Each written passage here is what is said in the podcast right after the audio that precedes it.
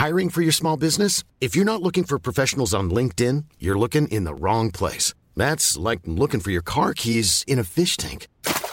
LinkedIn helps you hire professionals you can't find anywhere else, even those who aren't actively searching for a new job but might be open to the perfect role. In a given month, over 70% of LinkedIn users don't even visit other leading job sites. So start looking in the right place. With LinkedIn, you can hire professionals like a professional. Post your free job on linkedin.com slash people today.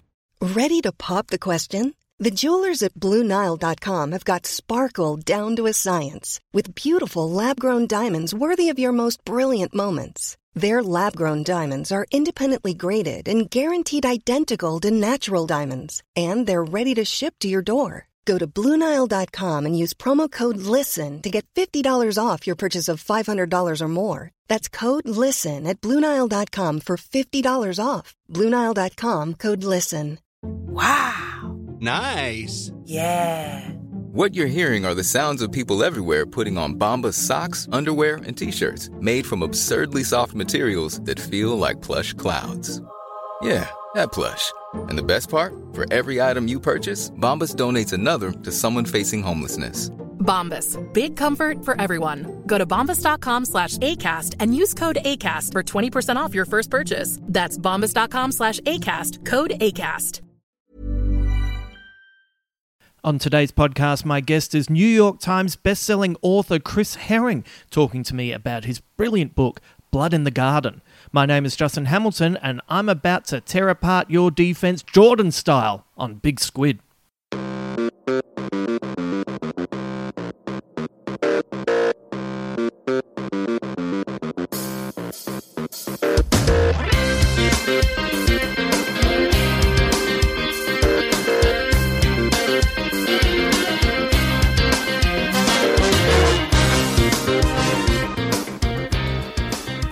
Hello, and thank you for joining me for a podcast I'm very excited about. Like, I am super pumped to present this interview with Chris Herring. I've been a long-time fan of Chris's work on the myriad basketball podcasts I listen to. Uh, he's a regular guest that pops up on the Low Post and uh, places like that. I've heard him with Bill Simmons, and I've always enjoyed listening to him talk about basketball. I've always enjoyed his uh, written articles. And then Chris announced, uh, I think it was on the Low Post, he announced that his new book, Blood in the Garden The Flagrant History of the 90s New York Knicks, was coming out. And I immediately got online, didn't think twice, and ordered it. I ordered it, and that was months out. like, I ordered it so quickly that when I saw that it was eventually coming out, it was like this nice, oh, that's right, I ordered that book. So, anyway, it finally arrives, and I'm one of those people who likes to have a few books going at the same time. So, like, as an example, I'm reading uh, a book about the history of uh, J.R. Robert Oppenheimer, and uh, I'm also reading uh, another book about UFO abductions in, in Australia. And, you know, as you can tell, I'm just someone who I need uh, different books for different moods. Anyway, I started reading uh, Chris's book, and the other books just slowly got pushed to one side, and I devoured it. I just devoured it and loved it. This is a book about the New York Knicks of the 90s who were incredibly important to that decade, but not in ways that you would think a team or an athlete would be in the traditional sense. Like normally when you talk about someone being important, it's because of the the championships they won or or even maybe they just did something really awful like uh, gambled on a result or something like that. But the Knicks aren't like that. It's it's much more complicated. It's absolutely fascinating and this book is really entertaining. And if you love the NBA, you're going to get right into it. And if you're not a fan of the NBA, it doesn't matter. It's so full of interesting characters and fascinating stories. You'll be entertained as well. So, as an example, I lent it to uh, a mate of mine who read it. She has no interest in sport in general, and she definitely didn't know the story of the 90s New York Knicks and she loved it. And she said to me, and I mentioned this in the podcast, she loved it the way she loved the movie Moneyball. So, for a lot of people in the States who follow baseball, they, they knew that story. But for me and my friend, we we didn't know that story, and that's one of her favorite movies. It's one of my favorite movies, and I feel like this has got a, a, a little flavor of that, especially for those of you who don't know the story. Uh, also, there's a lot of you that uh, watched the Jordan doco, The Last Dance, and this is a story that is taking place at the same time the Bulls are winning those championships. So you could say this is the Rosencrantz and Guildenstern of The Last Dance. Damn, I wish I'd thought of that reference when I was talking to Chris. God, moments of inspiration just sometimes come too late. Anyway, as I said before, this book is full of fascinating characters and shines a light on a time that feels antiquated in many ways, but is also hinting at the future that is just around the corner. I love this book and I love talking to Chris, who was very generous not only with his answers but also his time. Uh, before we bring Chris in, I'd like to give my Patreon shout out for the episode uh, over at patreon.com forward slash Justin Hamilton underscore Big Squid. You can sign up and receive bonus podcasts, scripts, and all sorts of extras. And also, when you sign up, you receive an episode that is dedicated to you. And today's shout out goes to Anthony Pride, who, look, Anthony, I know you're more of a science fiction fan from the correspondence that we've had in the past, but I think you're going to find this podcast really entertaining. And, you know, who knows? Maybe it'll turn you into an NBA fan. Anthony, if you're deciding you're going to become an NBA fan and you really like championships, really listen closely to this podcast and maybe don't pick the Knicks. But if you enjoy roller coasters, then this might be the team for you. Uh, so, anyway, it might turn you into an NBA fan. It might not. It doesn't matter. Uh, thanks for your support, Anthony, and I hope you're well. I honestly thought I was going to have about 30 or 40 minutes with our. Uh, uh, with Chris today, and uh, he gave me so much more time, and I loved every second of it. So I'm not going to waste any more time, other than to get into it. And uh, let's bring in the brilliant Chris Herring. Uh, a real thrill to have you here, Chris. I've been uh, listening to you for quite a while now. You're one of my uh, favourite guests on uh, Zach Lowe's podcast, and uh, you know when you, when you started writing this book, was there any point in the process that you thought one day I'll be talking to someone from Australia about this? Uh, gosh, probably not. Uh, but I, I, I think now there, I think there are a couple people I've spoken to out there um, because I and I know because each time I've had to kind of figure out had to try to figure out um, accommodations for what time it is there versus what time it is in the states. But I, I think between that and Brazil and um, you know I, I, think in the UK just uh, it tells you how many basketball fans there are all over the world and you know in some cases just Knick fans. Um, all the people that have asked me if there's um, you know a, a, version that will be coming out in a different language. Right. um, if if i have any indication about how the um, the audiobook or the kindle version will work somewhere else in another country that they don't have access to yet. So i know for a fact that there are just a lot of people that are very passionate about this um, all over the place. And it it means the world to me personally but i also know that a whole lot of it has to do with with the Knicks and their reach, or just the '90s NBA, which uh, a lot of people cared a lot about. Yeah, it's uh, it's a, such an interesting era in Australia. The like the, when I first got into the NBA, the first two finals I ever saw was uh, Philadelphia beating the Lakers 4 0 in 83. And then the following year, uh, the Boston Celtics beating the Lakers 4 3.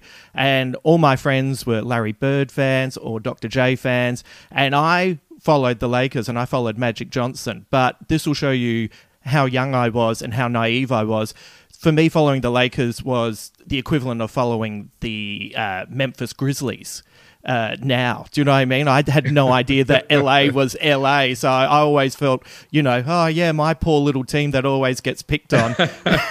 then I grew up, I went, oh, I really had this incredibly wrong. But what what's fascinating is you know we didn't get the finals for a while, so I would follow the scores in the paper like a day and a half later, and wow. then I would read the magazines that came out three months later. So the 90s was actually when we started getting games uh, sent to us regularly. So this uh, Knicks team was quite indelible for me. Uh, for people who don't uh, know that much about uh, the New York Knicks specifically, uh, what attracted you to writing about them? Sure. Well, um, in particular, I I covered the team not during that era because I was a little boy. I was four years old um, when they first hired Pat Riley in 1991. So I was not of an age to have watched them or really understood anything about what was happening back then. But um, I covered the Knicks later from 2012 to 2016 uh, during a time when they had Carmelo Anthony.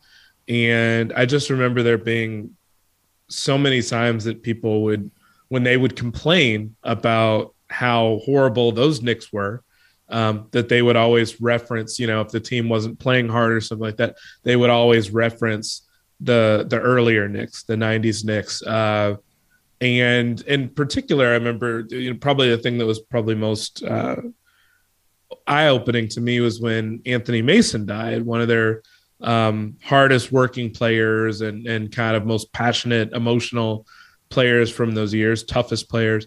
Um, passed away really unexpectedly in 2015 due to a heart attack. And um, fans just really had a hard time with that. I think he was only 47 yeah. or 48 years old. And, and, um, you know, people were talking about as if they'd lost a member of their own family when he passed away because of how passionate some of these Knicks fans were about him, about those teams that they grew up watching every other day. Um, and you know, for a lot of people, certainly my age and, you know, a little bit older, this was really the first and only Knicks team they could truly resonate with because at, this point it's been almost 50 years since they won a championship. Um, and really, it's the only time they've been consistently good since they won um, a championship during the 70s. So, you know, it, it, people were really passionate about those teams then and I think because, in part, because of how awful the Knicks have been since then, uh, there's just a really, really strong nostalgia that people feel. Um, and quite frankly, you know, I, I, started working on the book well before this, but when the Last Dance documentary came out, I think it only solidified how passionate so many people were about those Knicks teams and just about that era in general. The game is played a much different way now. Um, and the Knicks were you know, kind of one of a kind to some extent during the 90s in terms of how they played. Maybe really because they realized they had no chance of beating Michael Jordan um, playing Michael Jordan style. They weren't going to beat him at his game. Yeah. So they had to kind of create a game of their own to try to be on level footing. So, um, you know, all those things taken together, I haven't even mentioned really the personalities yeah. of those players that were just so unusual and so one of a kind. Um, people felt as if this team represented what New York was and who New York was and uh, as, as a city. And um, I think it's part of the reason that they resonate still to this day uh, really strongly. And uh, all those factors kind of made me more intrigued um, by, you know, in doing the book. It's fascinating, isn't it? Because when you look back on that era, even the lighting of games looks so much different to now. It kind of looks a little bit yes. more like heavyweight boxing uh, in the way the court was lit. And there's something about the Knicks and going up against uh, an irrepressible force in those uh, 90s Bulls that you couldn't help but just admire them because they never backed down and they just kept moving forward. And the, the, I think there's there's something a little bit lost in sport these days, where it's all about championships and it's always about coming out on top. And I think back then we used to sort of celebrate uh, players or teams who just never gave up as much as champions. Yeah, uh, it, it it's funny. I think. Um to some extent, I think they were lovable to New Yorkers uh, in the way that um, you might have a really moody, disagreeable friend that you love, but you also can readily understand why other people don't like that person. Yeah. Um, I, I, think the Knicks were like that, where uh, yeah. there are a whole lot of people that did not like them, which quite frankly made them a more interesting book subject. I think you yeah. you need to have. It's hard to write about something or someone that only you know, people, I'll put it this way, you know, I've started thinking about second book projects. Right. And some of the names and some of the people that I think about, you know, for instance, like a Ken Griffey Jr., so many people loved him, but it's also kind of like if you hated the guy, like why he's, he's Right. such a nice guy he's big and smiley and um you know and hits home runs 500 feet like who doesn't like someone like that who didn't cheat like by all you know all accounts was someone that played by the book and you know had a natural body compared to everybody else. So you know it's great that everybody loves him but if that's the case and there's really no controversy or no edge there uh what, what you know what are you writing about to kind of talk about why they got turned back or why they never won? Or, or it's just difficult. Nobody really wants to read like the negative stuff about that person if they're so cut and dry and so clean and, Right. and stuff like that the Knicks had a lot of people that did not like them a lot of fans that did not like them a lot of teams and coaches that did not like them and felt like they you know went against the spirit of the rules or just broke the rules entirely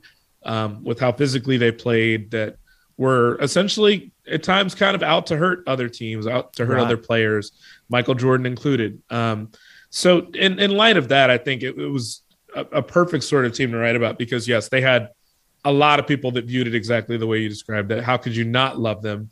But there were a lot of people that did not feel that way, and um, and hopefully that comes across in the book that this was a team that was in some ways a bully and uh, and you know, and the league did everything they could eventually to kind of try to usher that out of the NBA.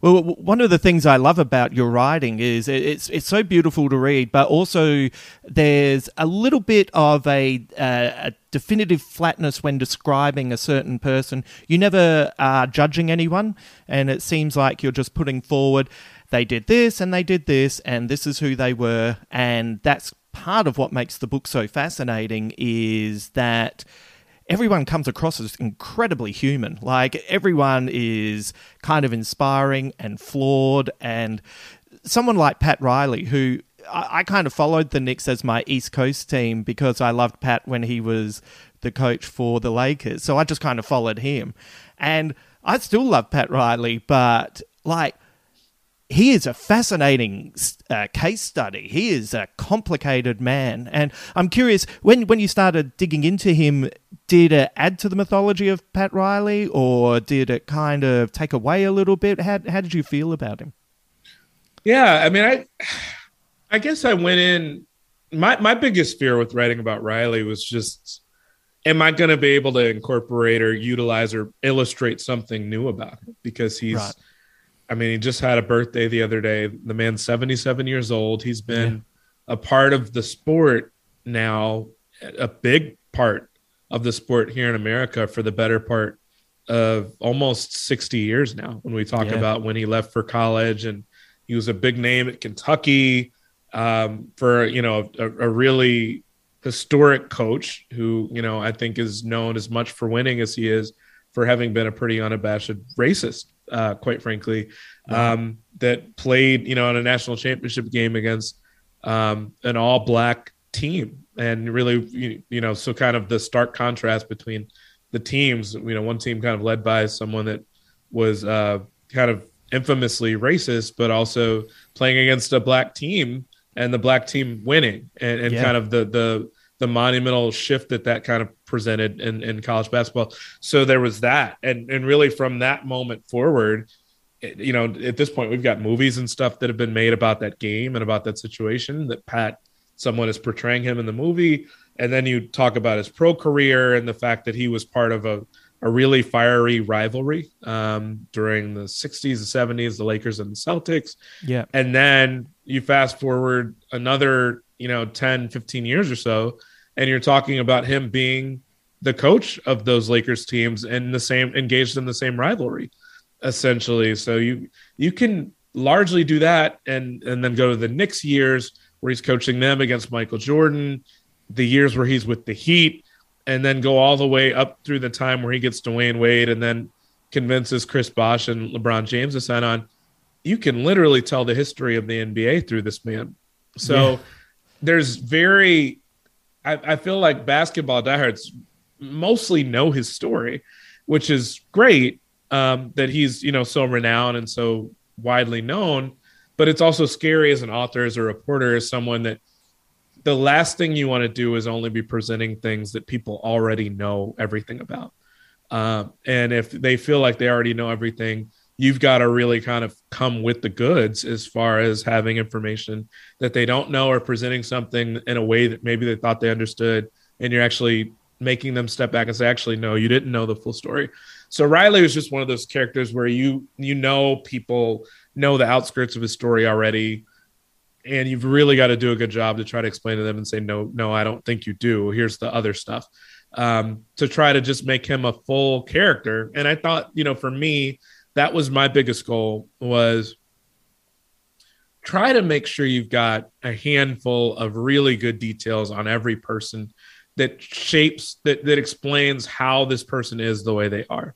Um, where R- riley's fire kind of came from explaining that you know he watched how it really devastated his father's life when he had the sport taken away from him and when he couldn't kind of reach the mountaintop in baseball and how Pat, quite frankly, spiraled to some extent when he retired from basketball and kind of found himself on the outside looking in.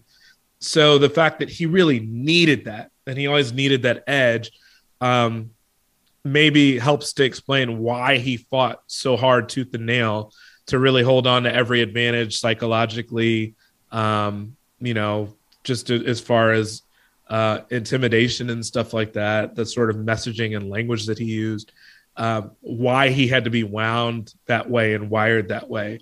And hopefully that comes across. But, you know, for me, I know, even though I knew the outskirts of his story, I didn't know any of that stuff. And um, I'd read enough books about Pat and watched enough, um, you know, in terms of documentaries and stuff on Pat to realize that, okay, some of the stuff has been out there, but it's never been out there in this collection of information with all the other stuff that I can add to it.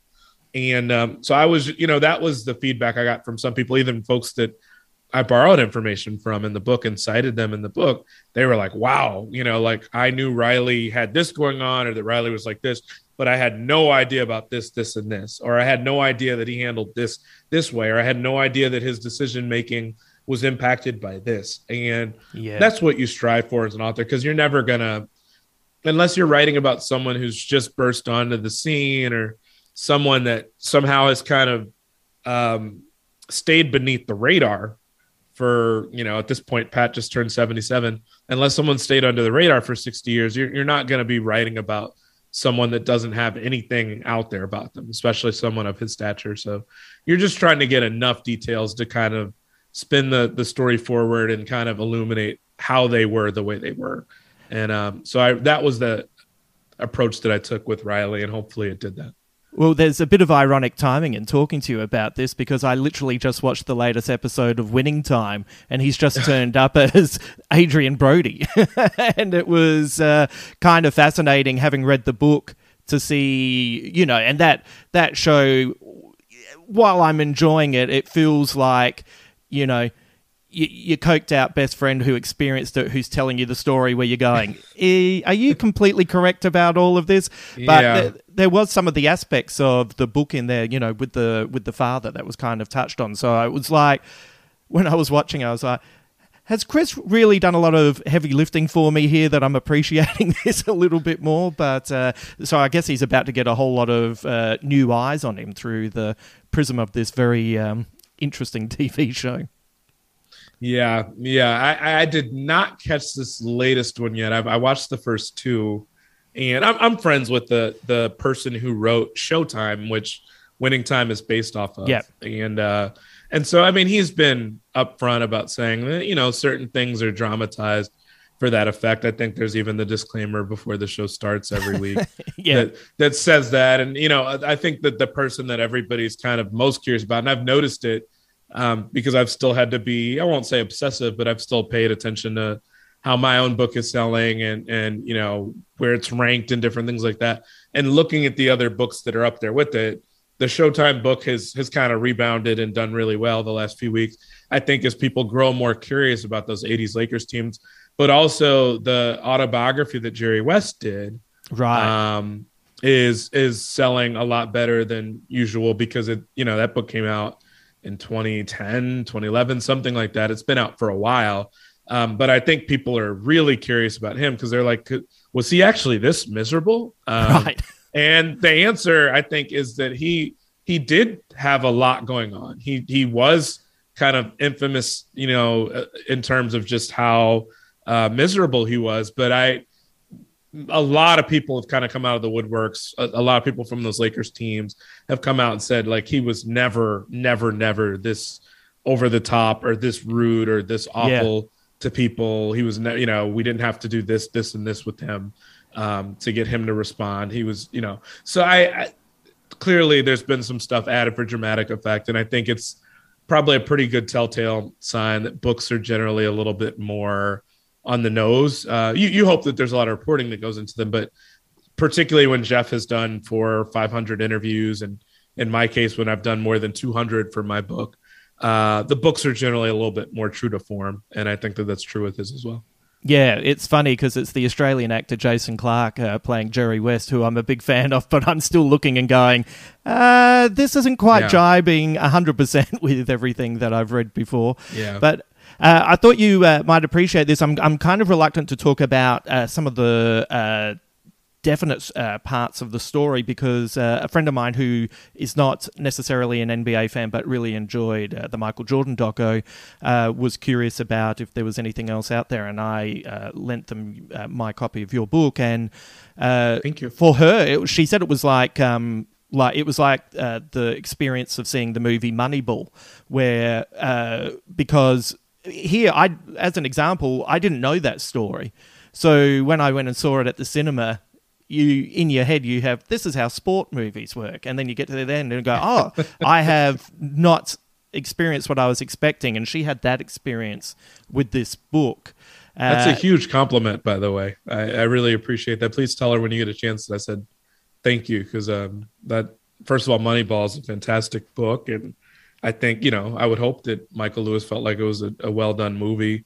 Yeah. Um, but it just it it opens people's eyes to the way the business works and the way that the best people in the industry think about um, team building and different things like that. And it's, I think my fear with writing this book in some ways is just that it's even more interesting behind the scenes than maybe what you can really get across in words. Yeah. And so then you see the movie and people get to watch it that way and then they understand it. So the fact that she felt that way reading it is is a huge compliment. Thank you. Oh yeah. And it's it's great because there's uh part of what gets these characters, these athletes, and and and Pat himself to the summit is their their doggedness. They're, they have got a level of stoicism. They've got uh, single mindedness. But then there's also a double edged sword with that as well, isn't there? Where you're kind of looking and you're thinking, how much of that uh, held you back? Like, did you leave a championship, uh, you know, uh, just slightly out of reach because you were uncompromising? And then uh, someone who's really fascinating is uh, Patrick Ewing, who I kind of had the experience of you know reading about him when he first came into the league and then finally getting to watch him play. And he was this incredible star. But uh, I, I, wonder do, do you feel like people have uh, forgotten how important Patrick Ewing was in modern day NBA because what they see is, you know, Scottie Pippen dunking on him or stuff like that, and they forget, you know, that was just one moment in a in a pretty impressive career. Uh, to some extent, yeah. I mean, I think um, it's. I'll put it this way: the the question I've been getting a lot over the last two months since the book came out um, is for instance, you know, the Knicks obviously have been terrible. You know, I put right there in the prologue that they've lost more teams and, you know, one fewer playoff series than any team in the NBA yeah. since that period where Jeff Van Gundy resigned and the, basically the regime changed over at that point. Um, and people have used that as an opportunity to kind of ask me, like, man, Dolan really must be that bad, right? You know, the, the person that owns the Knicks. It's just a really clear indication of how horrible an owner he is which I I tend to agree that he's not. You know, I don't think he's a good steward of of the team. You know, and I I think you can be willing to spend money and still be a really poor manager and poor you know poor at making decisions about who you want to run the team and why. Um, poor at handling PR and and things that might just impact the well-being of the fan base or oh, players oh, yeah. or what have you. Um, but I still push back a little bit not because I think Dolan is some wonderful owner or wonderful person, uh, because I don't necessarily think that, but I think that my my bigger thought process with that is that I think Dolan is one common denominator, certainly in terms of when the team started to really perform poorly and what had recently changed was that Dolan came into full ownership.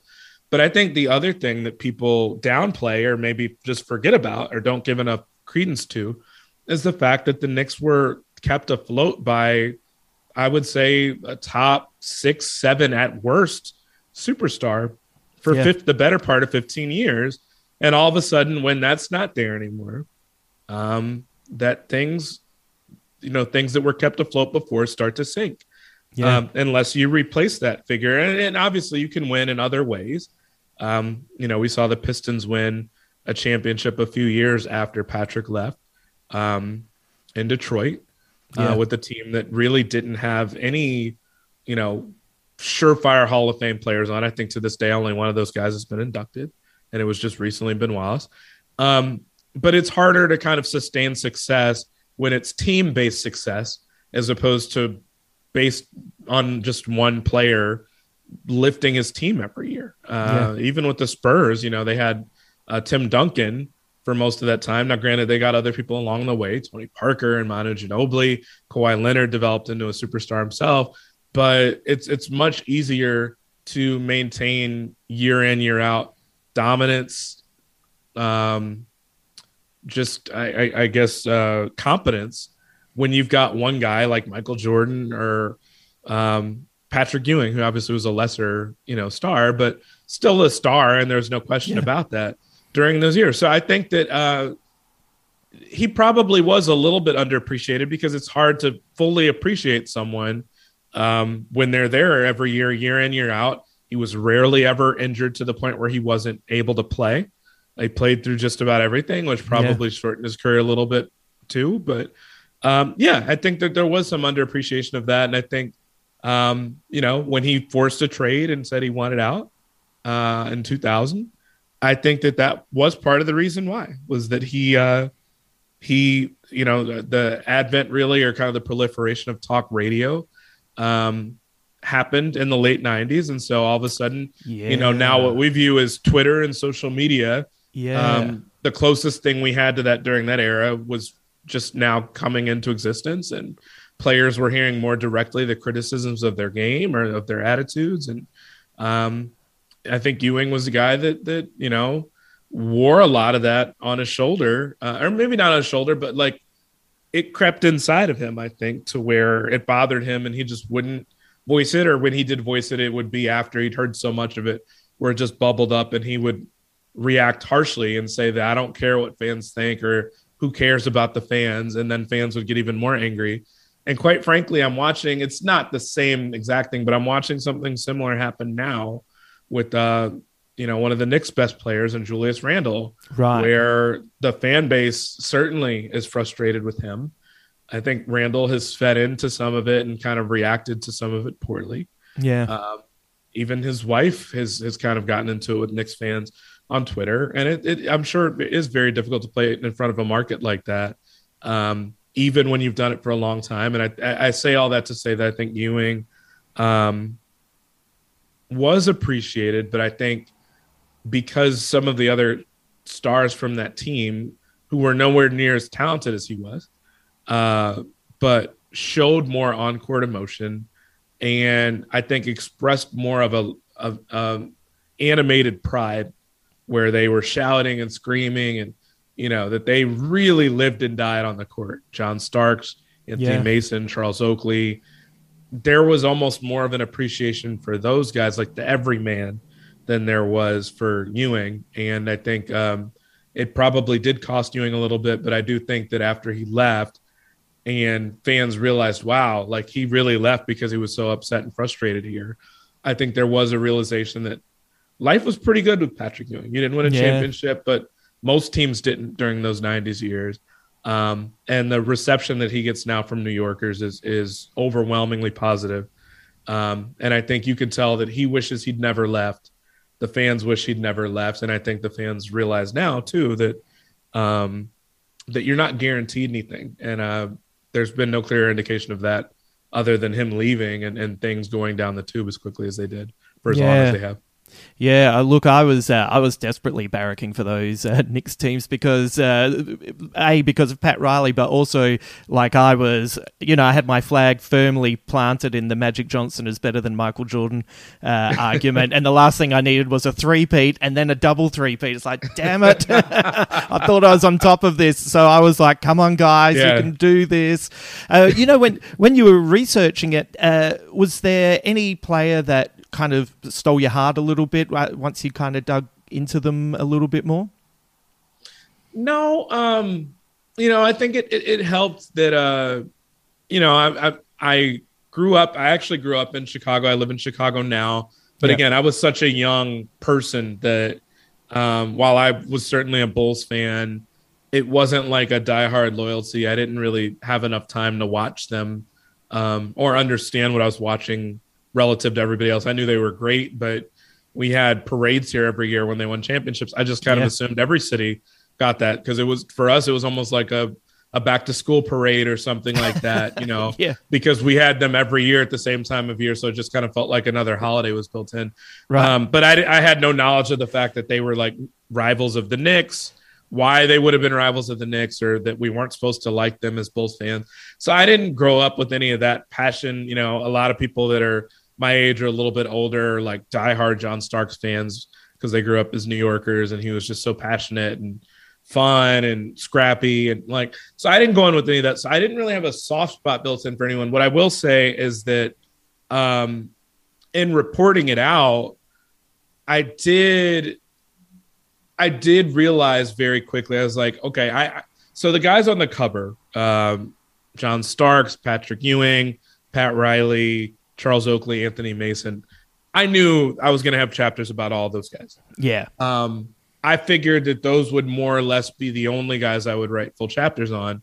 Um, the one I was not expecting to do a full chapter on was was Charles Smith Oh yeah. Um, just because you know for me i just assumed that like he was that one moment and that one moment only where you know he gets rejected and you know the ball taken out of his hands basically four times yeah. in a four or five second span which you know that that moment lives in infamy for Knicks fans but in understanding that moment and how singularly painful that is and was for Knicks fans I felt like you couldn't leave it just at that. You kind of had to tell his whole story, his whole origin story about how he got there. And I think, you know, digging further into Pat Riley and how that dynamic worked with him and the way he coached his players and what he expected of his players, the more I realized um, this is a really good opportunity to kind of tell part of Pat's story and kind of how hard charging he was as a coach. You can tell that story through Charles Smith. And so when I got Yeah. certain details, I was like, I've got to do a full chapter on Charles. And part of me wanted to once I got more details because I just realized you have a lot of fans that don't to this day kind of badmouth the guy, don't like the guy, um, give the guy a hard time on the street when they see him um, because of that one moment. And I think that anytime you've got a person or a player that is kind of shaped by one moment, particularly an on court moment where all these guys are out there doing the best they can. It, it wasn't, you know, it wasn't as if he was trying to to miss or not score there. Obviously, it's one of the the biggest failures and disappointments of his life. And anytime that happens in front of millions of people, um, to where people only remember you, you mention a name and people have an immediate reaction to you mentioning the name. That's kind of the the that's the sort of name he carries in New York. So how could you not do a longer chapter on him? And I felt like in explaining that play and what led up to it, and also just how much Pat Riley really didn't see Charles as a fit or as a player that really fit his style, um, or as a guy that really um, accentuated the rest of the group very well. I felt like that had to be a bigger part of the book than what I went in thinking. So, um, you know, did I develop a soft spot? Not necessarily, but I did feel a little bit bad for him and a little bit more bad for him than I expected to when I first started the reporting process, just because when people started telling me that he really still gets it and hears it from fans, and you know, and I mentioned in the epilogue of the book that uh, he kind of went off on Yeah. a reporter for, I mean, and this was kind of even hard to explain in the book, but a reporter was doing a book about a diehard Knicks fan that sat courtside for 20, 30 years, um, who developed a friendship with the reporter, with players, with coaches from that Knicks staff, because she sat courtside for so long, like this sweet older lady. And um, the older lady had a huge soft spot for Charles Smith. Um, was devastated for Charles when you know when the game five happened in '93, and because of that, always, always, always made sure to try to guard Charles's feelings when people were going to come around to make sure that nobody would say anything disrespectful to him or anything else. And the reporter brought that up with Charles when the reporter was doing a book on this woman who had died. And the book was about her. It was not about Charles. It was not really about that moment or anything. But the reporter, Harvey Araton, who's written, uh, you know, a brilliant book of his own called When the Garden Was Eden um, on the 70s Knicks, he mentioned it to Charles, and Charles just kind of went, um, you know, he just was extremely angry and started yelling basically Yeah. about, you know, he, he ended the interview and said, you can't use the stuff that I gave you earlier in the interview and blah, blah, blah, blah, blah. And it, you know, sometimes you get stuff like that where you cannot even discuss a topic with someone or even bring it up without someone going completely, um, you know, just kind of losing it. And um, that was what happened in that case. And I think it tells you how sensitive he still is to that. And, um, you know, I would have given anything to have spoken to him at length about some of that because it, it really is kind of like a PTSD Yeah. um, to some extent, not trying to make light of that at all, but um, that for him, it puts him in such an ugly place that he can't. The mention of it, the sheer mention of it, just puts him in a really, really horrible place, oh, a really yeah. angry place. So I, I did, you know, whether it was a soft spot, but I definitely wanted to get that across. Like I, I definitely wanted to get across that he's human and he still, he still lives with this. You know, as much as it kills Knicks fans, it, it really took something out of him too. And uh, don't think for a minute that it didn't. Yeah, there's um uh, that was one of my favorite chapters actually, and uh, what was uh, really interesting is it, it kind of reminded me that regardless of what your talent and your skill sets are, you need to be uh, a bit lucky in the era that you play as well, don't you? And it's, he feels like someone who, if he like, he would thrive in the way the game's played today, and it's just such a you, you just need that little bit of luck, don't you, to be able to come along at the right time to maximize everything. Yeah, I mean, there's a part of me in rereading it and just kind of going back through the notes for the book and stuff like that. I feel like he could have been a, more of a factor then too. I mean, Yeah. certainly now. I mean, now the game is kind of built around players like him that have his build, that are as tall as he is, that can score the way he could, or dribble or pass the way he could. Um, but th- again, you know, that was why I, I felt like you know maybe I wouldn't have focused on him for a whole chapter had it not been for really the way that Riley made life difficult for him. But I think the fact that, you know, like you were saying before, and I appreciate you recognizing it or, or viewing it that way in terms of me really not making value judgments about um, the players, the coaches, their styles. Certainly, you know, I to some extent can call balls and strikes here and there about if someone um, you know makes a comment that is going too far or something like that. But I more or less let that stuff speak for itself. That same is that same thing is true of Riley. Yeah. But I, I do kind of put Riley's comments out there and structure them in a way that make it, I think, very feasible to say, man, he really pushed his players far or too far in some cases. And I think with Charles, I mean, certainly from a physical standpoint, and you know, I lay that out with Doc Rivers in his own words, saying that he joined the Knicks and Magic Johnson and James Worthy immediately told him, Your career's done. You know, Yeah. basically like by the time you're done playing for the Knicks, there won't be anything left in you physically. Uh, so the players say that themselves, but certainly as it relates to Charles, that Riley wanted Charles so badly to be like the rest of the other players with the toughness and and the sort of tenacity they played with, even though that wasn't who Charles was. And I think Riley tried so hard to mold Charles into that when really every team, certainly when you're playing against a team like the Bulls, you could probably use some finesse players that Yeah. really are more offense focused than defense that can make jumpers out to 17, 19 feet, um, that can get up and down the court, you know, without having to grab a knee or an arm or something like that because they're in so much pain. Um, and Riley, you know, Riley played Charles Smith as a small forward instead of using him off the bench as maybe a power forward or a center, which were more close to his natural positions. Um, they made Charles Smith drop 15, 20 pounds so that he could downsize and play smaller and guard someone like Scottie Pippen, who is not an easy guard, not an easy guy yeah. to defend. Um, certainly at 6'10, 6'11, or however Charles Smith was, however tall he was. So, I mean, they were by definition kind of making it more difficult for him.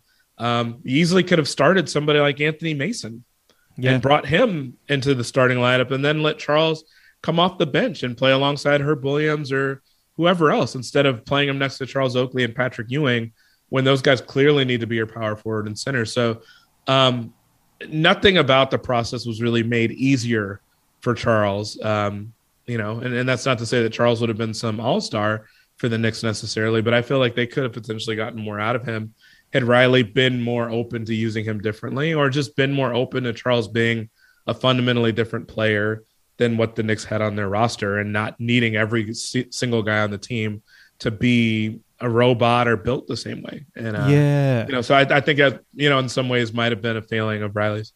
Yeah, imagine uh, instead of having him, you know, going up against uh, Grant and Pippen, instead he's, you know, getting to cook against Stacey King and Will Perdue, and then suddenly, right you know, suddenly uh, the the Knicks might be in the stratosphere of you know scoring in triple digits. You know, so all easy in hindsight, but it's uh, it's amazing. Uh, I, I, don't want to get too much into uh, once again specifics of players. Uh, I I will just say the Xavier McDaniel story about four pages in was one of those moments where you read something and you put down a book and you think, I'm just going to sit here and ponder this for a moment about how much the world has changed. And then I picked it up and started reading again.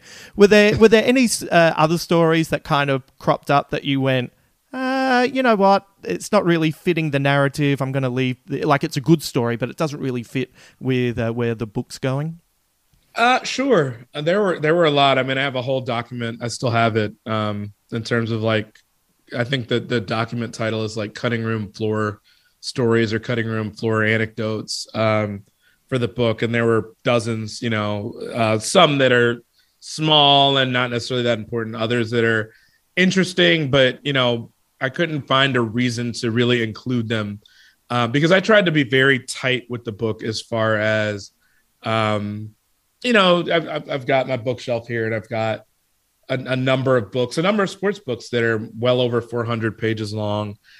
I didn't really feel like this book needed to be that long. Um, one, you're writing about eight seasons, but it's also eight seasons about a team that didn't win a championship. They did get very yeah. close, but you know, I've read enough books at this point to kind of at least have the opinion that you don't want to make the team out to be more vital or more important to an era than they were. I feel like right. they were very central to the 90s because they, you know, they were right in the thick of things every year.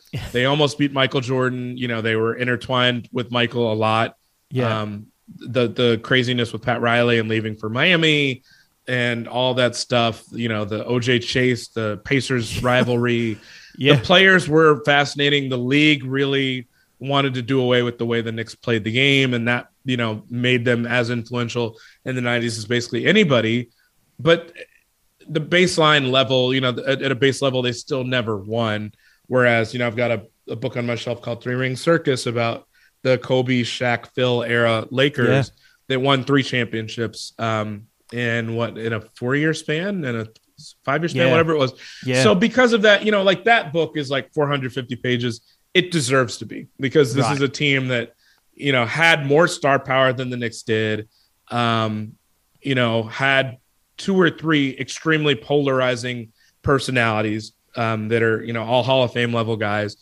The Knicks didn't have that, and uh, so I didn't want to stretch it farther than it needed to be. I wanted you to be able to turn from one page to the next and not feel like there was a lot of fat left over where I'm just saying stuff just to say it, just to hit a, a word limit or a page limit. So I, I kept it tight. So it, it left for a lot of cutting room stuff where if it didn't really fit where I was trying to go with it, or if it was an interesting detail but didn't really add anything, I didn't I didn't want there to be a lot of empty calories. So I had um for instance, like I had a player who told me that all the other players on the team, not all the other players, but a lot of the other players on the team, like when they would take road trips, would give this player like their their leftover condoms uh, on trips so that their wives and their significant others would not know that you know that they'd been unfaithful during a trip which is like wow that's kind of you know it sounds explosive and maybe to some extent it is but at the same time it's like well you also know the, the lifestyle like a lot of players are probably not going to be faithful. I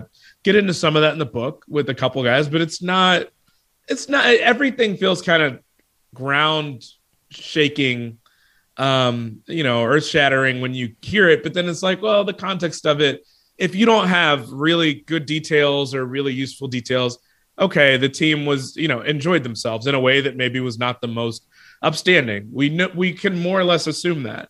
Yeah. um so i didn't you know i had stuff like that.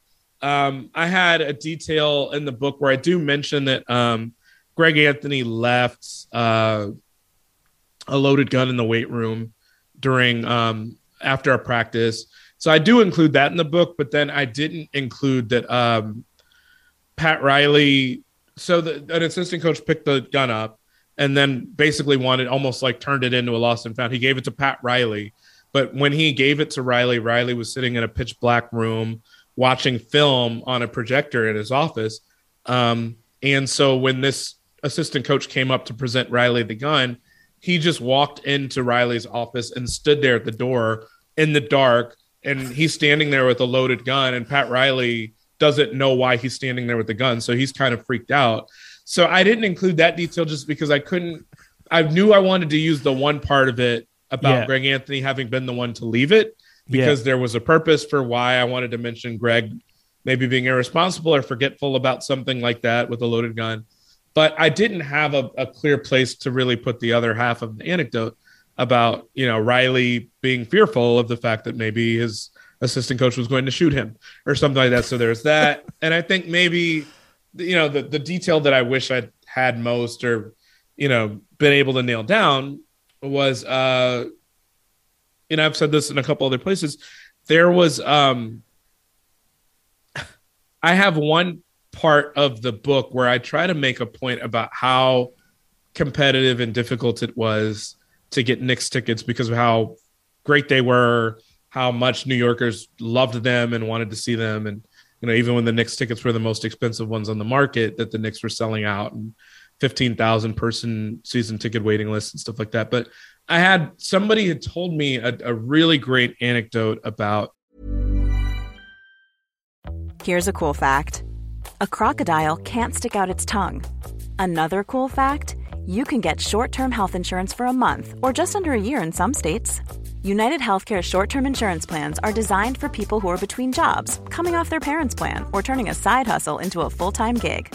Underwritten by Golden Rule Insurance Company, they offer flexible, budget friendly coverage with access to a nationwide network of doctors and hospitals. Get more cool facts about United Healthcare short term plans at uh1.com. Burrow's Furniture is built for the way you live. From ensuring easy assembly and disassembly to honoring highly requested new colors for their award winning seating, they always have their customers in mind. Their modular seating is made out of durable materials to last and grow with you. And with Burrow, you always get fast, free shipping. Get up to 60% off during Burrow's Memorial Day sale at burrow.com slash ACAST. That's burrow.com slash ACAST. burrow.com slash ACAST. Richard Nixon, uh, the former American president. And um, so they, they told me that Nixon wanted to bring his grandson to a game. He did. Um, and upon bringing him to the game, the Knicks, you know, approached the president and asked, um, you know, someone, a staffer from the Knicks said, We'd really love for you to come to the locker room and maybe sign some autographs for us, but also to just come meet the players and, um, you know, speak to the players for a few moments after the game. They would really love to meet you. Um, which is funny to me just because I, you know, I think about presidents and I don't, I don't know. There are probably certain presidents I really wouldn't be that amped to see. Richard Nixon would probably be one of them, but that yeah. that's me, you know, so yeah. whatever. But they were really, really pressing for Richard Nixon to come meet the players after the game. This was 1993. so he ended up dying the year after. Right. Um, but Nixon comes to the locker room. It had been in the midst of a really long winning streak, based on what the person who I interviewed told me, um, where the Knicks had won 20 games in a row or something at home. Um, but they ended up losing that day. Um, and so the tenor of the locker room is a lot different when Nixon comes in because, you know, they've been winning everything and all of a sudden they lose. So Nixon comes in the locker room like he's been asked to. He gets there and he sees Patrick Ewing, uh, who always would kind of famously sit uh, with his ankles in a bucket of ice and wear these big ice packs on his knees, you know, this long seven foot frame. So he stands up to try to uh, show respect to Richard Nixon as he walks in. And he introduces himself, but he then apologizes to the president for the team having played poorly, the team having lost uh, with him in attendance. And um, Richard Nixon reaches up and grabs Patrick by the shoulder to say, you know, that he appreciates the sentiment. But he says, well, you know, in the future, Patrick, that's okay. Um, you know, if you can't beat him, just cheat in the future. and um, you know, I I'm told this story and I'm just like floored because Yeah. on the one hand, it's a really humorous anecdote. Um, but also I'm, you know, in my mind, I'm, I'm you know, first time author that is eager to make sales for this book. So I'm, you know, as I'm doing every interview, every time someone says something that really strikes me as gold, I'm kind of filing that away mentally, saying, okay, I know exactly how we'll be able to use this or spin this or pitch this to people that have an interest in the book or, you know, for an excerpt or whatever it is. And immediately thinking, like, oh, this Nixon thing is going to get so much attention from history buffs and political science buffs and what have you, because he more or less is making a self deprecating joke Yeah. about having cheated to try to stay in office and Watergate and everything. So I'm like floored. Um, but you know, frustratingly, I guess for me, and the book has done well enough, so it's fine. But like, um, within about five to ten minutes of ending that phone call with the person that told me that, I was able to debunk that it it hadn't actually happened. You Oh, right. debunk that it actually happened uh, because I looked up the records of kind of when Richard Nixon went to a game. There was only one game he went to.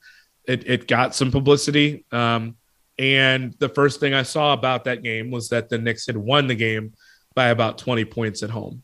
So Ah, right. there would have been no reason for Richard Nixon to make a comment about if you can't beat him, cheat Yeah. because they won. So I then had to go back to the person. It was a pretty high ranking person that gave me the detail.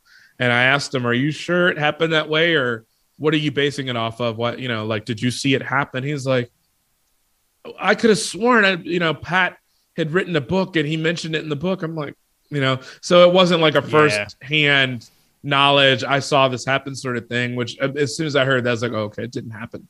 Um, which made me a little bit sad because that to me, even if I couldn't immediately think of a way to incorporate it, um, you know, and I, I, I write at the end of the book, or maybe at the beginning, I mean, uh, that the Knicks were like this Forrest Gump style team where they had all these funny, weird, bizarre run ins and, you know, uh, tangles, entanglements with history, whether it was Jordan or Spike Lee and Reggie Miller Yeah. and you know the craziness with the Heat and Pat Riley, um, and certainly if you've got a detail involving Richard Nixon, who I think trying to remember whether Nixon, I guess Nixon wasn't in Forrest Gump, but the Watergate stuff is. I'm pretty sure. Yeah.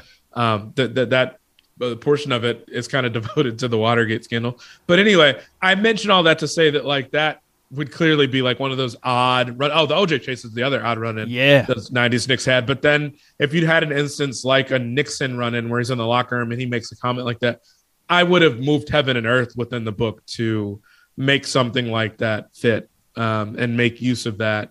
Again, if only because that would have just been such a weird pop culture reference from the 70s, 80s, and something that still fascinates people to this day. Um, as a matter of fact, a couple weeks after my book came out, there was one, um, an oral history that was written on Watergate um, Right. that went bestseller right after mine did. So uh, people here are still fascinated by that. So I wish that hadn't been on the cutting room floor. Yeah. Um, but you can't include something that didn't actually happen or wasn't actually true. So Well, uh, you know, did not that, make the book. that speaks to your integrity because I think there would have been other people that would have squeezed it in. hey, uh, I could talk to you for ages, uh, but I'll just I'll just hit you with a couple of quick questions to let you go. Um, Sure. Jeff Van Gundy is he is still like adorable. Like uh, the I've loved Jeff for such a long time, and uh, I, I felt in a way he was kind of the heart of your book. Uh, did you? Uh, was he as uh, as much fun as he appears to be when you were interviewing him? he he was i mean he's i so i've known jeff for a while not on a super personal level we've met maybe once uh um but i it's interesting he he and i had spoken several times before i even did the book project i you know i'd interviewed him a number of times uh for the wall street journal when i used to cover the Knicks there just to get his perspective on things and occasionally quote him in pieces. And always been good to me always been happy to talk when he could make the time. Um what was interesting is that i i introduced myself to him in person before doing the book so that he would know who i was and basically a heads up that i'm going to be contacting you for the book once i get to a point where i'm ready to interview you know I, I was trying not to approach any of the major figures for the book until i'd done a lot of research and a lot of reporting and spoken to a lot of other people to get the best information I could to be able to ask better questions. Um, like for instance, that Jeff was, you know, basically more or less responsible for babysitting a, a secretary's little kid at, at work. Yeah. You know, before he became, you know, a, a high level assistant and before he became the head coach, you know, that Jeff had been essentially kicked out of his office to make room for a marketing staffer. Like little things like that um, that just humanize guys a little bit more and show you kind of like a what you know, kind of like a how life was going for this person before he got his big break sort of thing. Um, so all that stuff was useful in terms of why it was helpful to wait to interview him until I had all those other details. But I will say, and I've said this in a, another place or two as well, um, I felt like I was pretty close to not getting him for the book at one point because, um, you know, now it's just kind of out there and everybody has seen it and heard it and kind of made fodder with it with uh, with regards to Charles Oakley's book and just how um, adamant he's been about kind of skewering Patrick Ewing um, and his time and his tenure with the Knicks and how he wasn't a good leader and this and that. Um, so some of that had started kind of in earnest, um, really as I was starting to write my book, where he was really um, attacking Patrick in the media for a lack of leadership and all sorts of other stuff. Which again, and then I said this in the epilogue, I think is mostly because um, Charles was frustrated that Patrick never publicly, vocally backed Charles in the midst of what was happening with him and James Dolan and Yeah. being thrown out of the garden and you know the embarrassment that stemmed from that and him wanting his former teammates to have his back vocally. And Patrick didn't do that. I think not that he had any obligation to, but I think Patrick probably wanting to get a job, you know, Yeah. whether it was with the Knicks or anybody else. Of course, Patrick didn't speak up. Uh, it wasn't really his battle to fight in his mind, but Oakley was frustrated by that. But anyway, I say all that to say this. Um, Oakley was saying so much about Patrick in the media that uh, at a certain point, when I reached out to Jeff, Jeff Van Gundy responded by saying, "You know, I know I said I would talk to you, and I, to some extent, I trust you, but I don't think I want to talk anymore." And when I asked him why, he cited what Charles had been saying in the media, and he wondered and worried whether I might just kind of be piling on and just trying to collect as much dirt on everybody as I could to make it kind of a he said, she said sort of thing with the book and just make the book like, you know, that people are going to talk mess about each other and that it wasn't going to be like a well reported piece of history. Um, so he he he got cold feet and I did my very best to try to say, Jeff, like I've interviewed you plenty of times. I don't think you've ever seen me take something out of context that you've told me. Or, you know, also like I came up at the Wall Street Journal. Like I can't promise you that I won't use something if it's to my advantage to use it, but I'm not just out to sling mud. Quite frankly, as it relates to Oakley, I have no interest in relitigating stuff through the prism of like 2020 and 2021, 2022 and what Oakley is now saying about that stuff as it relates to the 1990s if these weren't things that he was willing to say back then. If it Yeah. seems like it's sour grapes or that it's frustration that he has with Patrick over something that happened a couple of years ago, I'm not about to use that um, as a reason to like relitigate something that clearly seems like it's an after the fact sort of criticism. Like I'm not, my book's not going to do that. I just want to tell the story through the eyes of the people that lived it. And I'm telling you, I, I can't obligate you to, you know, I can't make you participate, you know, in the book. Um, but I know the book will be better for it if you if you're willing to. And I can promise you I'll do I'm bending over backwards to try to be fair here to everybody. To Pat, who obviously had plenty that he could be criticized for and that he still is criticized for, with Jeff, with the management, Yeah. with Jeff as it related to management and someone essentially getting fired because of it.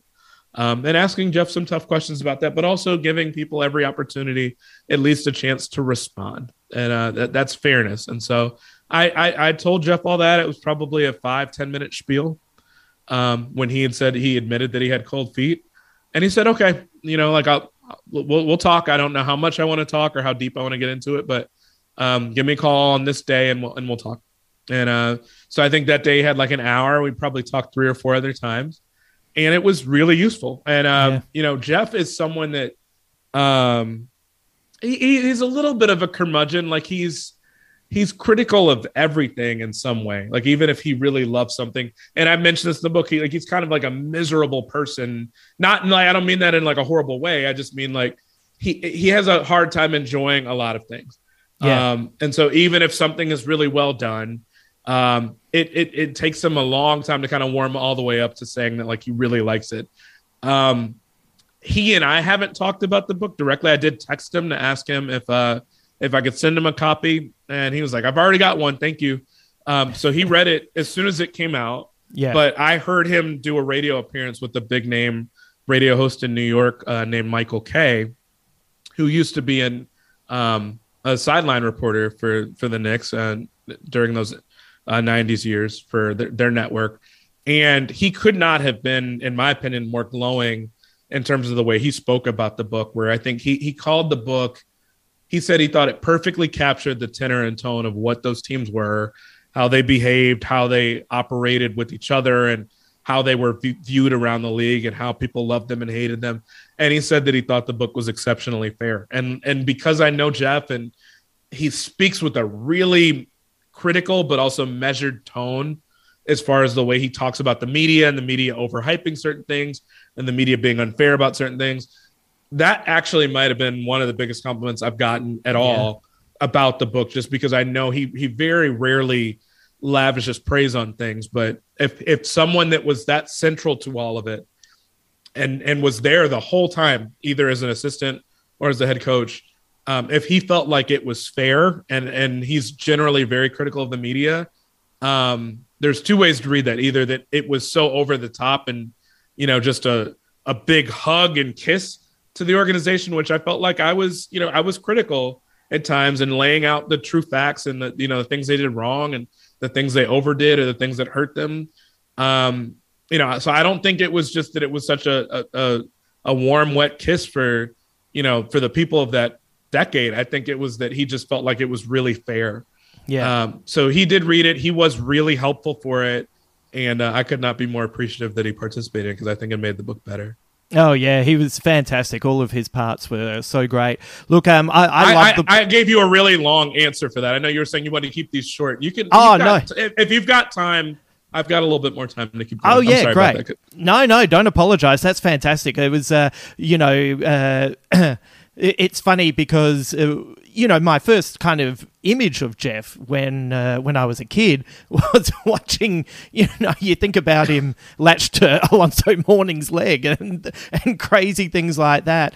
Uh, Right. But as a commentator, I enjoy him so much. And then once again, you know, the world of podcasts is it, it's so helpful hearing him speak so eloquently and and then uh, once again when I was watching Winning Time and knowing we were going to be chatting this morning, I was like, ah. I I wonder if you know if this series is successful enough. Could there be in the future, you know, uh, winning time, Blood in the Garden season, and then who would who would be these players? I was thinking, oh, it's a shame Larry David's too old. Like he would have been perfect to kind of play a young. You have to dye his hair a little bit. Yeah. Dye it a little bit, yeah. Make But, it a little uh, bit shorter and dye his hair. Yeah. The uh, I've always been, um, uh, you know, because for a long time uh, to to get NBA information out here when I was younger was so hard. Uh, I've been fascinated by what I kind of refer to as the shadow dynasties, and they're the the teams that were good for a long time that didn't quite get there. Uh, Lenny Wilkens, Cleveland Cavaliers, uh, Rick Adelman had a had a, a brilliant but frustrating run with the uh, Trailblazers and with the Sacramento Kings. Uh, if you were to write a, ab- about a team like that, is there any uh, that you look back on that kind of fascinates you? Yeah. Um, well, I'm, I, I will say that I've got, I can't quite get into it. I think we, as of like later this week or maybe next week, we might be able to at least admit what I'm working on or kind of announce it, but it, I can't do it just yet. But I've, I, I am going to do a second book. I'm going to start it very soon. I've got a bunch of research material on my table for it, but I gave long, hard thought to a number of teams, uh, players, people.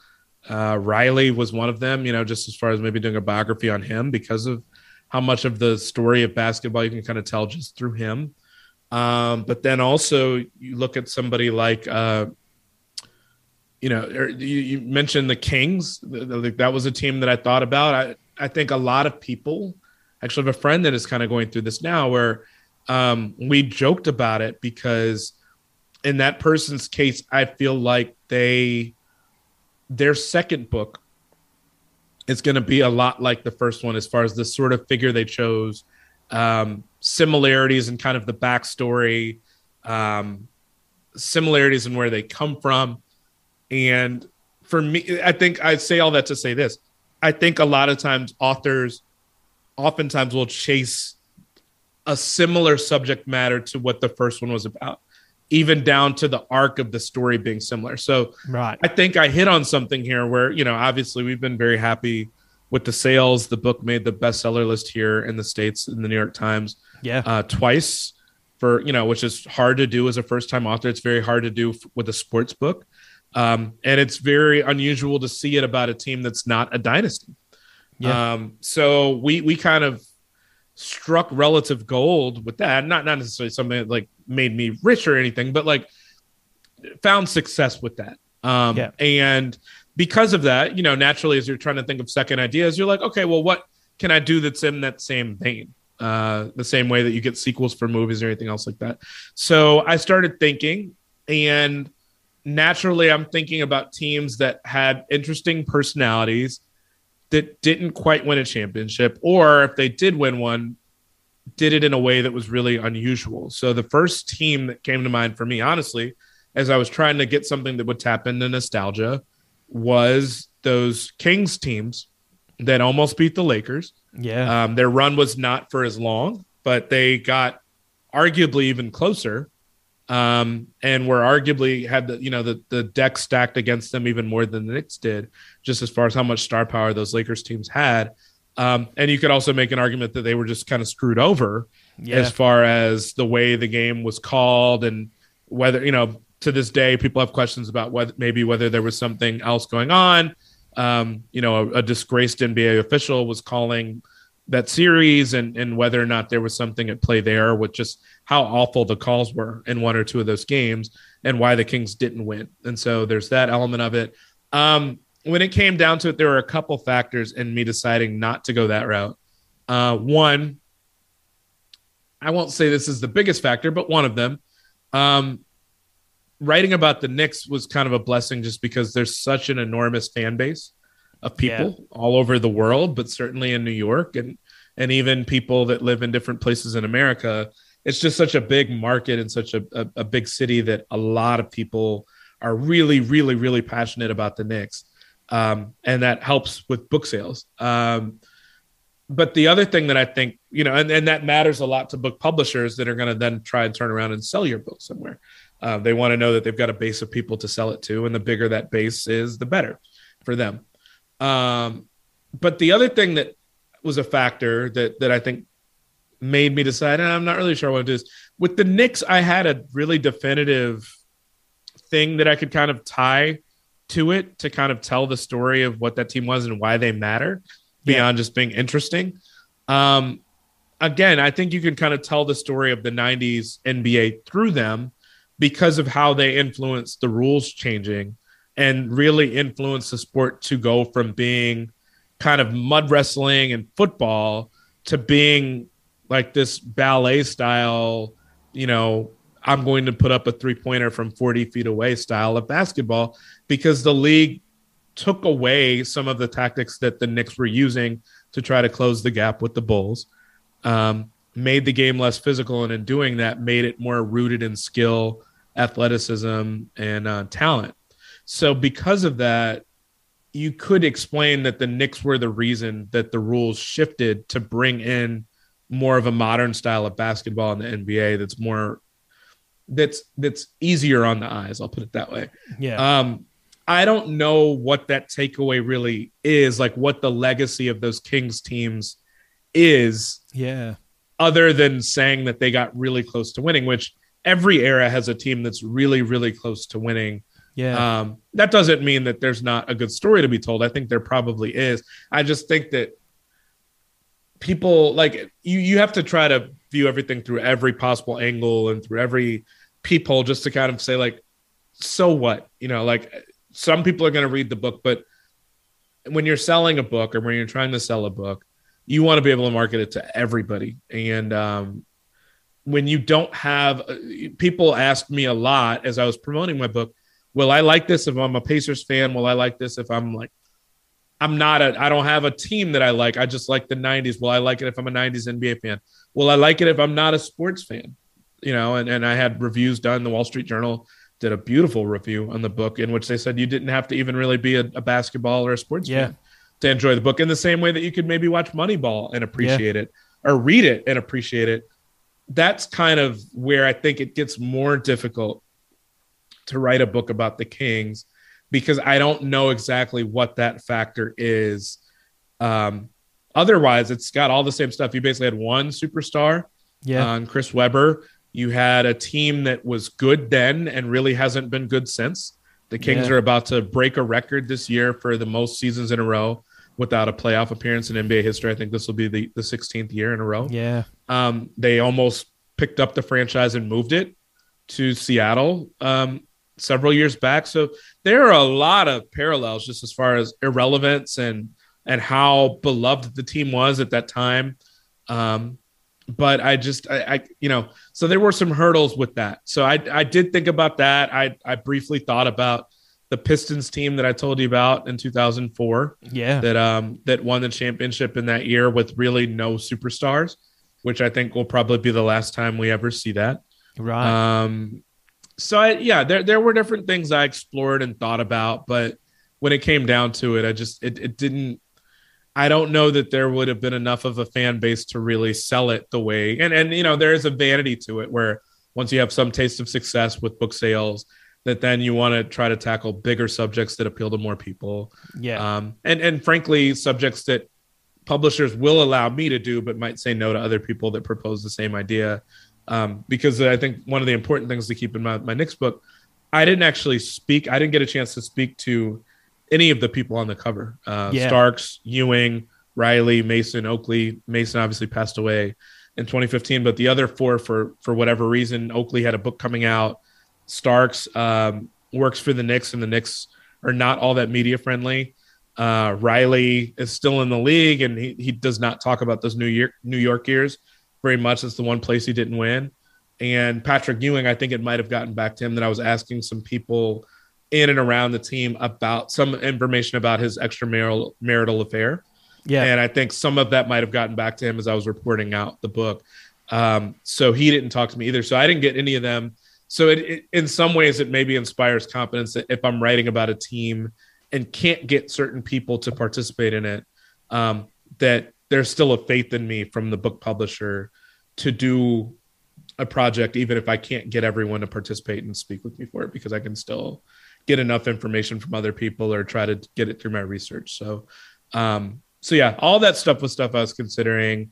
um, like I said, I do have a another subject that I um, have agreed to do a book on, um, and hopefully, hopefully in like the next week or two. I don't know that I'll announce it um, in the way that I did. I announced that I was doing the Knicks book in like 2019, Right. um, and so then it just it left people for two, three years saying like, "When's this book coming?"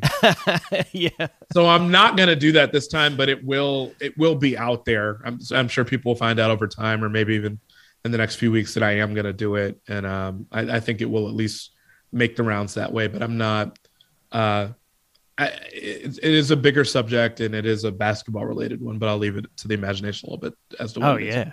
Oh, I can't wait. Uh, we, maybe you should sell the uh, Sacramento Kings uh, story as uh, you know to Bill Simmons' Book of Basketball podcast. Here's here's some uh, content for you. That maybe it's uh, more of that kind of Sure. I mean, storyline. but Kings Kings fans really care about those teams, and like I said, I, I do think there is something to be said for the nostalgia of tapping into a story about a team that hasn't been good in that long. Um, like I said, I think at a certain point you're almost there with a checklist of like five or six things that you feel like the book needs to have, and to me, the Kings had like at least four of them, and I feel like the other two they maybe don't is like the fan base that's just as big. And frankly, I don't know that there's any fan base other than maybe the Lakers or the Bulls that is as big as the Knicks have. Um, and then just that, again, like, why does this matter to people beyond just the team, the, the fan base of that team?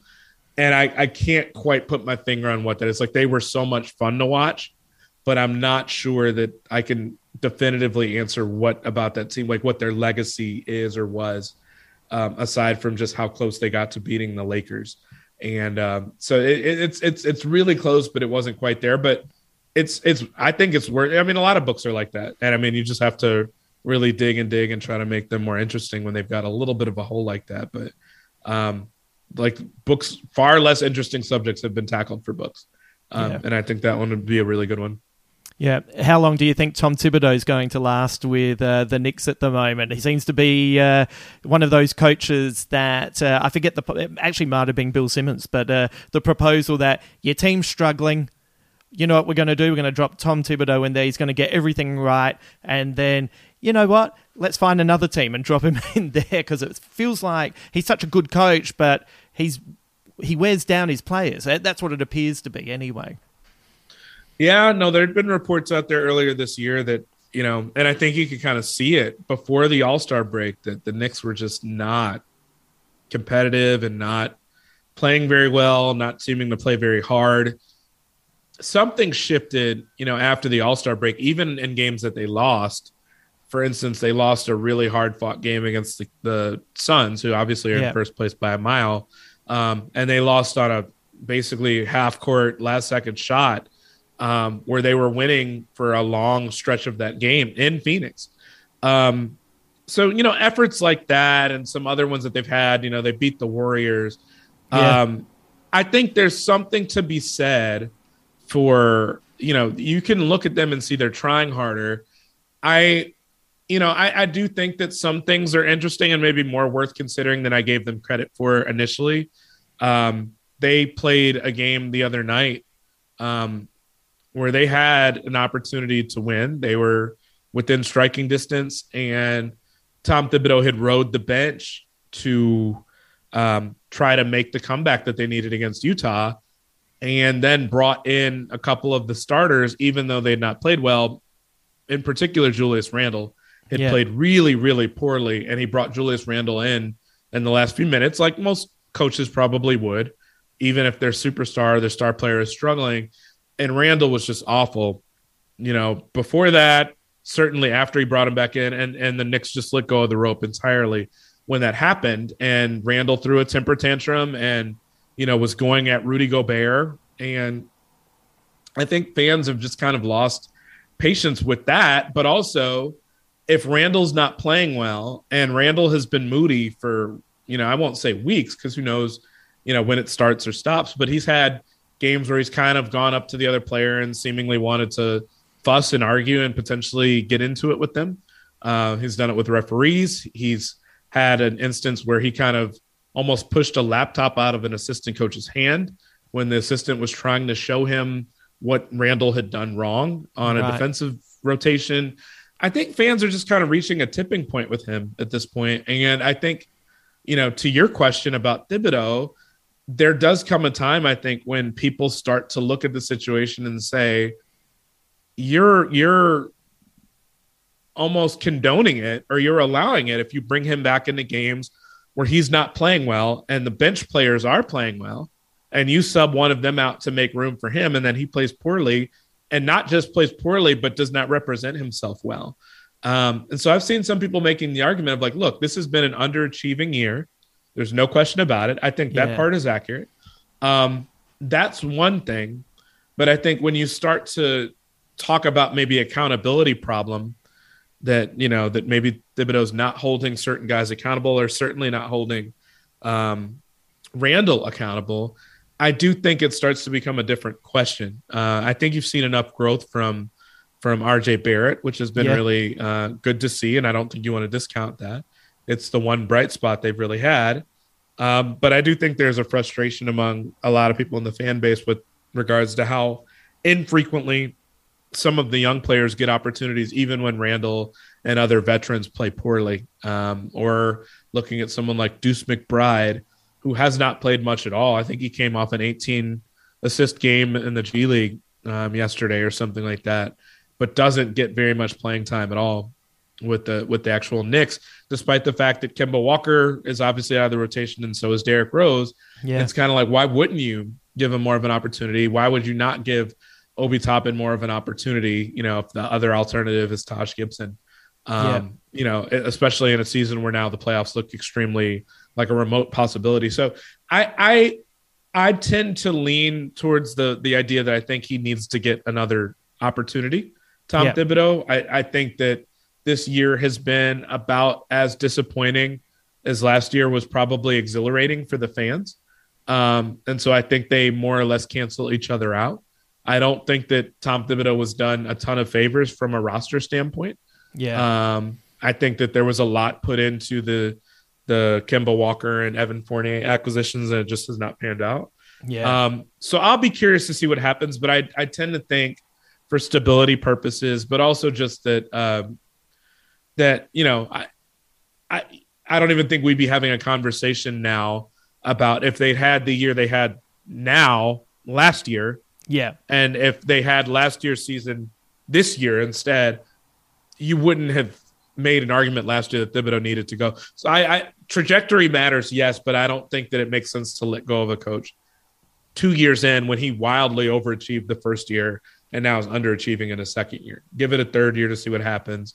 Um, you obviously need to see some improvement, but I think the roster could be better. And I think that, quite frankly, Tom could probably um, utilize the roster a little bit better as well. And we'll, we'll, we'll see what happens. But I, I think it would be a mistake to let him go this soon. Um, I don't think that much was lost by waiting one more year to see what happens. Yeah, this has been a fascinating season with, uh, you know, you on the one hand, you've got like the Memphis Grizzlies not only being great and Ja Morant not only stepping up, but also the team is really good when he's out with injury. Uh, that's 14 been, and 2. Oh my lord, it's so uh, tasty.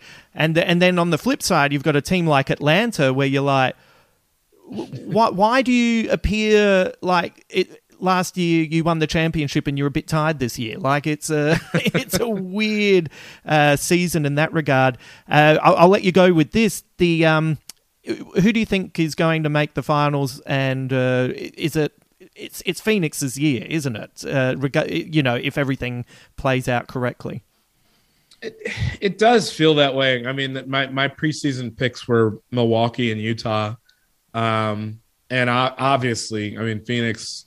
It's funny. I thought that people were a little bit low on Utah and a little bit low on Phoenix, um, given that their rosters were basically the same, if not slightly enhanced from last year. And, you know, I, I think Utah did a, a pretty good job. Like, I think record wise, they took a tumble when Rudy Gobert was out of the rotation. Donovan Mitchell was hurt for a while. When those guys are there, when their lineup is full, uh, when they're at full strength, they've been really hard to beat. Yeah. But Phoenix, even when they, like you said, with Morant, Phoenix has been, I think they're 10 and four when Chris Paul's out of the lineup. They're eight and three when Booker's out of the lineup. Um, and you know DeAndre Ayton has missed time, Yeah. and it really has seemed like no matter who they plug in at center, I think you know DeAndre Ayton was kind of holding out for a max level contract.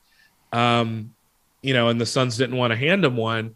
It's interesting because he's had a great year, but I could almost still see them deciding not to give him max money just because no matter who they plugged in at center, uh, Kaminsky was great Yeah. before he got hurt. yeah. Um, Smith, they've had JaVale McGee. I mean, it's just a really, really good looking center rotation they have, which speaks to kind of the interchangeability of that team. Um, not to mention, you know, just how many guys, how deep that roster goes. Mikal Bridges is going to be in, in the conversation Yeah. for, you know, defense player of the year and well deserved, you know, for him to be there.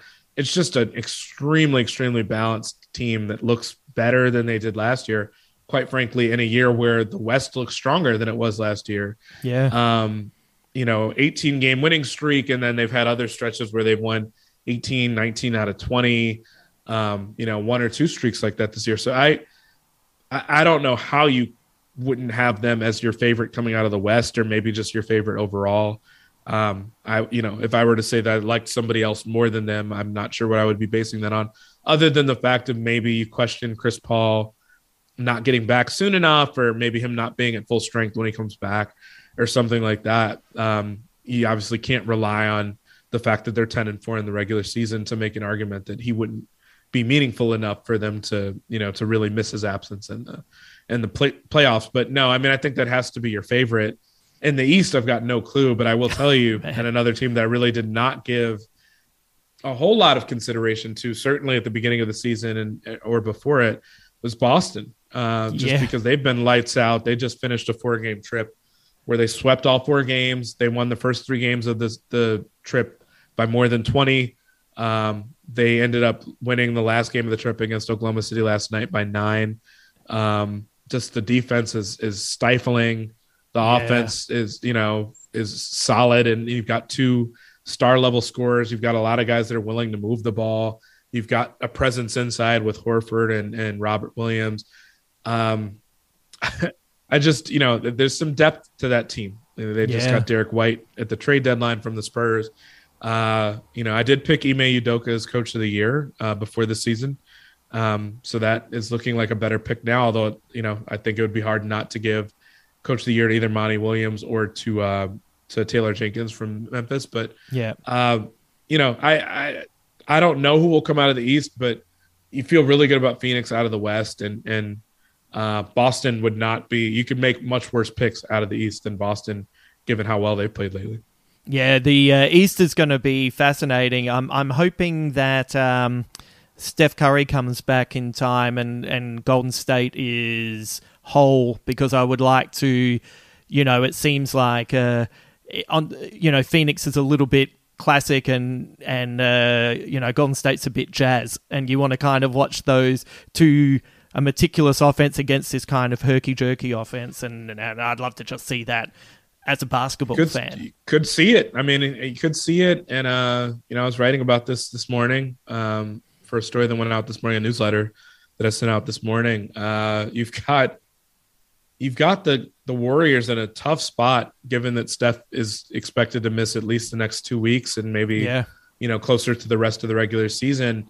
In light of that, um, you have a situation where Golden State could very easily fall out of the three spot in the West. I think they've got a two and a half game advantage on Utah. Yeah. Um, they could very easily switch spots with Utah, or you could very easily see a situation where Dallas jumps both of them Yeah. and finishes third, and and you would have a situation where um, you would have the Warriors and the Jazz finishing four and five, where they would be forced to play against each other in the first round. As it stands right now, even if the Warriors stay put and manage to hold on to the three spot, they would either be playing the Nuggets and the reigning MVP, or be playing against uh, the Timberwolves, who Yeah. you know that might sound not that bad, but I mean, and it, granted, it would be a young team, but that's a team that you know is top ten in offense and defense, which generally that profile kind of puts you in the list of contenders, historically speaking. It's a team that has at least two star level guys from a scoring standpoint D'Angelo Russell, Malik Beasley. They've Yeah. got some real defense with Jared Vanderbilt and uh, Patrick Beverley. Uh, that's not a team that I would be looking forward to playing. It's a team that I think has a lot of confidence that went down to the wire last night with Dallas in a game that had real um, implications for seeding and everything. But um, really, you know, since the All Star break, arguably the hottest team in the league in Minnesota. So uh, none of those teams from, I mean, it, it's just kind of a, a murderer's row when you look at really three through seven, but I would Yeah. actually argue four through seven in particular between the Jazz, a team that can get really hot and has been really good when they're at full strength this year. You know, maybe the most um, devastating offense in the league at full strength. Um, so them, Dallas, that you know all of a sudden plays elite defense, which was a huge Achilles heel for them before. Uh, Spencer Dinwiddie is fitting in extremely well. So you've got them at you know sitting in fifth right now, and then again a Denver team that may or may not get Jamal Murray back, may or may not get Michael Porter Jr. back to go with the reigning MVP, um, and a team that again has overachieved, you know, like they did last year, and and then you've got Minnesota, who's you know, Karl-Anthony Towns just went for sixty, and you've Yeah. got uh, uh, Anthony Edwards, who's getting healthier and healthier, and we know we uh, we've seen what he's able to do, you know, as a young guy. So none of those teams are teams I would be looking forward to playing, particularly. You know, the Warriors aren't going to be afraid of anyone. I, I don't think they're worried about that. But I do think there's something to be said for just wanting to gel and have the cohesiveness that they had during those title runs that, you know, I think understandably would not be there right Yeah. away with Clay and, and Draymond and, and Steph having played essentially a game and a quarter yeah. together over the last 1000 days or so. And uh that's not much. Um you've got other guys that have stepped up this year. Jordan poole wiggins played an all-star caliber first half but um Yeah, Kuminga's looking you would good. love for yeah you would love for your guys to have a little bit more cohesiveness than that. Um and the playoffs are always a little bit tough to to knock off the rust. I mean you can do it. Steph has done that. You ask portland how steph Yeah. is when he's rusty and you know how quickly he can knock off that rust in the same game sometimes but uh but you would prefer to have a little bit more time together than just you know one or two games in the regular season or hey now we're, we've got a full team you know the, the playoffs have started. Like it's not ideal. And i think anybody would admit that Man, I was watching uh, the Golden State Warriors a few years back, and I was thinking, you know what? I want to go back to the states and watch them play. Like I was lucky enough to have seen, you know, LeBron and uh, with uh, the Miami Heat. I always, I was once again, I was an early adopter of. Uh, uh, Dwyane Wade because of Pat Riley. You know, I put my flag with that guy. You know, in that draft, etc. And and I was watching the uh, Golden State Warriors play, and I thought, oh, I just love Stephen Clay. Uh, In particular, the joy they have when the other one's doing well. It, it feels to me what you always kind of, uh, you know, preach what uh, team sport should be. And so I thought Yes. I really want to watch those two play together. Steph kind of plays with a joy that kind of reminds me a bit of Magic, and Clay's just so unique and funny and and wonderful to watch.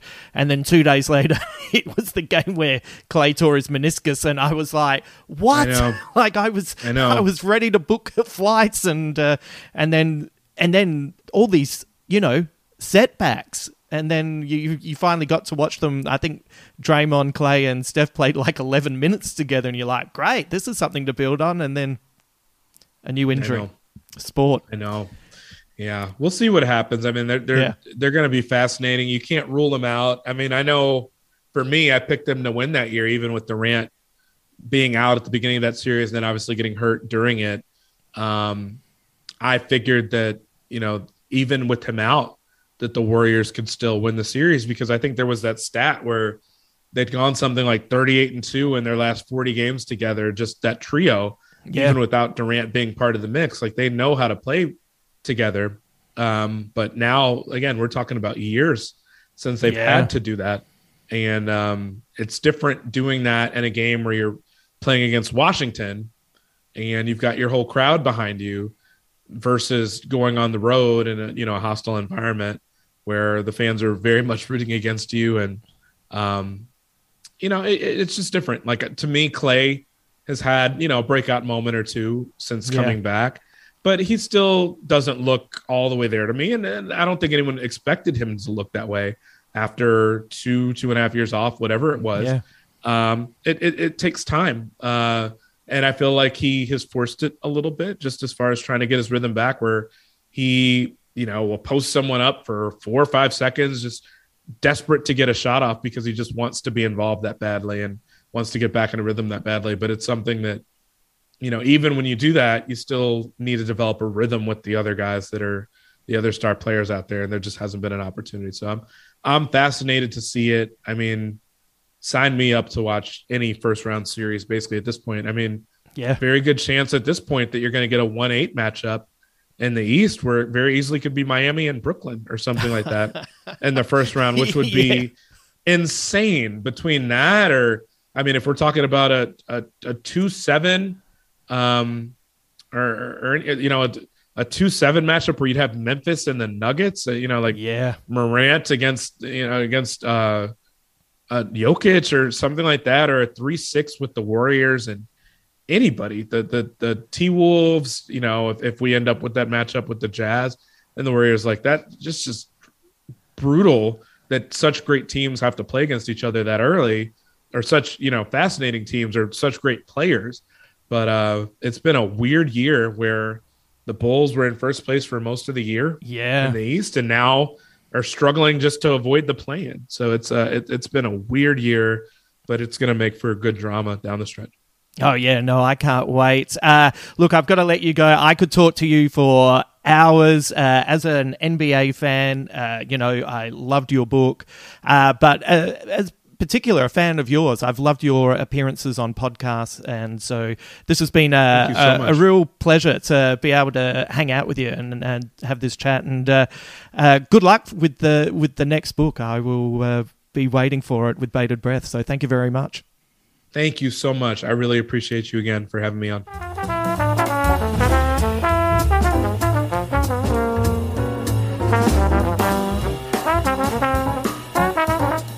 Thank you to Chris for taking the time to talk to me about his book. Uh, God, he, he's so nice to listen to as well. Like I, I, it's just these uh, lovely uh, tone to his voice, and uh, that's one of the great things about listening to him, especially as mm, you know, I'm a big NBA fan. Uh, you know, it's like, oh, this is really gentle, and I'm getting a lot of uh, NBA gossip. This is great. So, uh, look, if you enjoyed listening to Chris and you want to check out his book, maybe go and uh, to one of your local independent stores. You know, they're, they're the places that are doing it really hard at the moment. So if you can order it or buy it from one of your independent stores that's nearby, maybe check that out. And then if you if they don't have it or they can't get it in for some reason, uh, you know, there's the big sites. You you know the sites, but uh, maybe bookdepository.com might be the best bet to go because it feels like the um, it feels like the only reliable site in recent months. Anyway, I don't want to tell you how to buy a book, but th- that's just a little suggestion. Uh, big thank you also to Anthony, our Patreon subscriber for the episode. If you'd like bonus podcasts, scripts, etc., please head over to patreon.com forward slash Justin Hamilton underscore big squid, and you will find a tier that suits you. If money is tight, and look, 2022 is it's a tricky year, isn't it? And I fully understand uh, that a lot of uh, us are struggling in lots of different ways. So if you would like to support the podcast, but money is, uh, you know, a, a bit of an issue at the moment, you can join our private Facebook page. Or how about leaving us a top review on Apple Podcasts? Maybe recommend us to your friends. There's other ways you can uh, support us without uh, having to give up any coin. But uh, if you want some bonus stuff, it's over there. Uh, I'll be back next week with two more podcasts. There will be the Severance recap on Monday, and then the Dollops. Gareth Reynolds joins me for a very fun chat. We look, we actually recorded this interview the day after the Oscars slap. Uh, so there's some thoughts there, but mainly it is a fun catch up with Gareth before he comes out, and he of course is uh, about to tour with Dave Anthony for their latest round of shows for the Dollop and their solo shows. So that will be all next week, and if you're on Patreon, you will get the next dispatches from the Fury Road podcast as well. Let's finish today's episode with a quote from NBA championship coach Pat Riley. If you have a positive attitude and constantly strive to give your best effort, eventually you will overcome your immediate problems and find you are ready for greater challenges. Until then.